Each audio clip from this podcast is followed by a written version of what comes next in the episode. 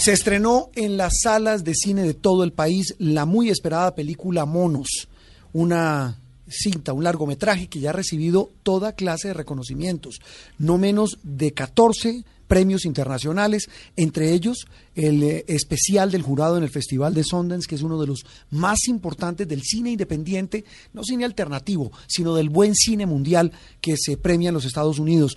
Dice una reseña del país de España que esta película monos, ha recibido de la crítica internacional una comparación, imagínese esto, con Apocalipsis Now de Francis Ford Coppola, y es dirigida por un hombre muy cercano a esta casa, una persona talentosísima, uno de esos jóvenes talentos, pero también ya joven eh, con mucha experiencia en esto de producir grandes películas. Alejandro Landes, gracias por estar con nosotros hoy domingo en Sala de Prensa Blue.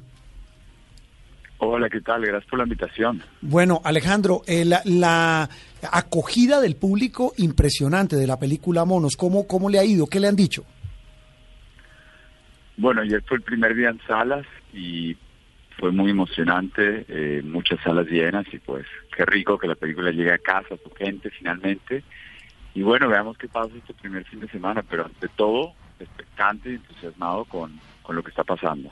Mire, dice también una reseña de Le Figaro que estoy viendo aquí sobre su película y la, la califica como maravillosa, incómoda y perturbadora.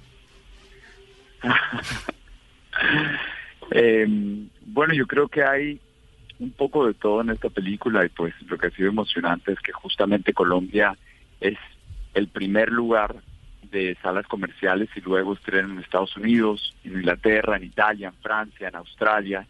Así que es una película que, que nuestra, pero que, que, está encontrando su público en tantos rincones del mundo. Mm, sí, mire, pues eh, sin querer eh, chiviar la película y más bien animar a los oyentes para que vayan a verla, pero toca un tema eh, pues que nos atraviesa a todos, Alejandro, que es el del conflicto armado, pero también uno que es muy coyuntural, que es la mirada de unos muchachos, de unos adolescentes.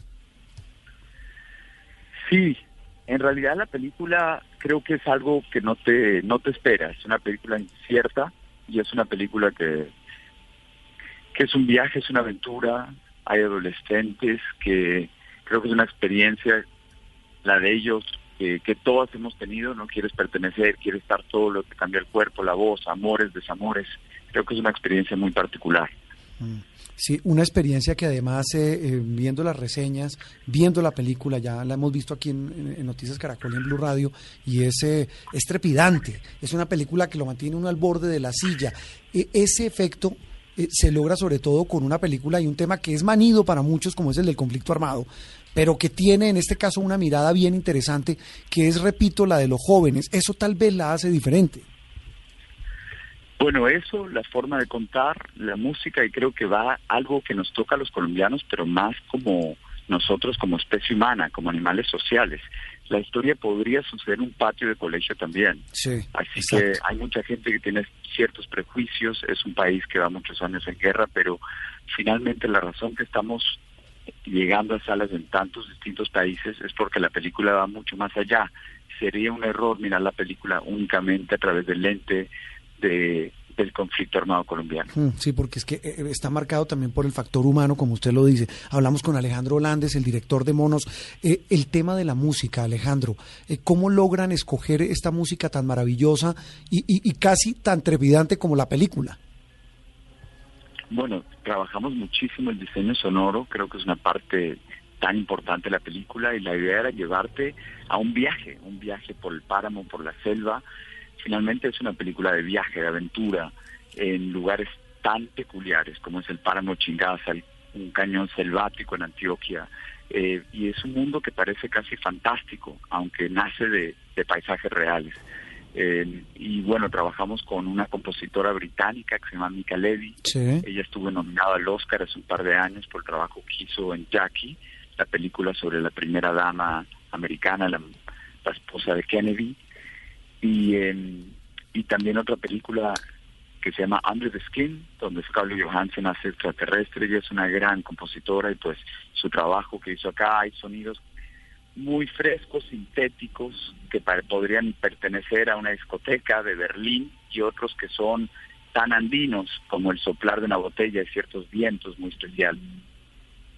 Alejandro, a mí algo que me llamó mucho la atención de la película es la fotografía, el estilo de cámaras que usaron, porque al principio, pues bueno, están en un páramo, los paisajes son bastante grises, oscuros, después, bueno, ahí hay varias cosas, hay unas escenas en la noche también con unas cámaras con visión nocturna, pero las que más me llamaron la atención fueron las que hacen eh, a lo largo de un río, porque en la película eh, el río también tiene mucho que ver, es un, eh, una, un personaje importante dentro de la misma película. Esas cámaras son son cómo las utilizaron, qué cámaras son las que ustedes usaron en esas escenas pues del río que me parecieron las personas que la vayan a ver o las que ya la hayan visto se tienen que fijar mucho en esa en esa parte de la película. Bueno, la idea era crear un gran soñar despierto, un gran viaje visual, así que como bien dices, filmamos con un formato CinemaScope, que es como el formato de películas de vaqueros, un formato amplio, y después eh, hay muchas tomas subacuáticas y eso fue gracias a un trabajo con un fotógrafo acuático, Pete Zuccarini, que hizo Piratas del Caribe y otras películas éticas de agua. Y también hay como hay cámaras de, visión termal, así que creo que es como algo muy rico a nivel visual. Sí, hay, muchas opiniones divididas sobre, sobre, sobre, lo que puede generar ese tipo de escenas, eh, la mezcla con la música. Lo único cierto del caso es que vale la pena ir a verla, Alejandro. Y eso es lo más importante por lo que usted dice.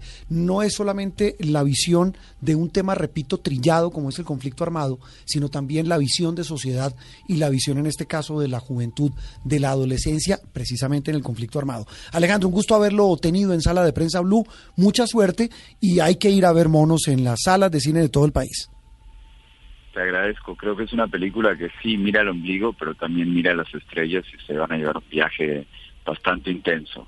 Mm, inesperado también. Esa, esa es la mejor definición. Alejandro Landes, el director de Monos, gracias por estar en Sala de Prensa Blue. ¿Ya la vio, Miguel? Sí, señor, ya la vi. Tuvimos la oportunidad de verla el martes de la semana que pasó en una función que tuvimos aquí en Blue Radio, eh, que le entregamos boletas a nuestros oyentes y le quiero decir que todo el mundo salió feliz de esa película. María Camila la vio. Eh, tuve la misma fortuna de Miguel Garzón, maravillosa el casting. Sabe que me llamó la atención y me encantó eh, la fotografía, o más bien las tomas debajo del agua. No sé, Miguel, que, sabe mucho de fotografía, me parece fantástica. Y la historia como tal, es decir, el personaje central, el final es completamente inesperado. Cinemascope es una coproducción alemana, sueca, argentina, uruguaya y de los Países Bajos, pero hecha por un colombiano. Alejandro Landes, el director de la revista de la revista, no, de la película Monos, que ya está en cartelera y que ustedes pueden ver en cualquier sala de cine de todo el país. Seguimos en Sala de Prensa Blue.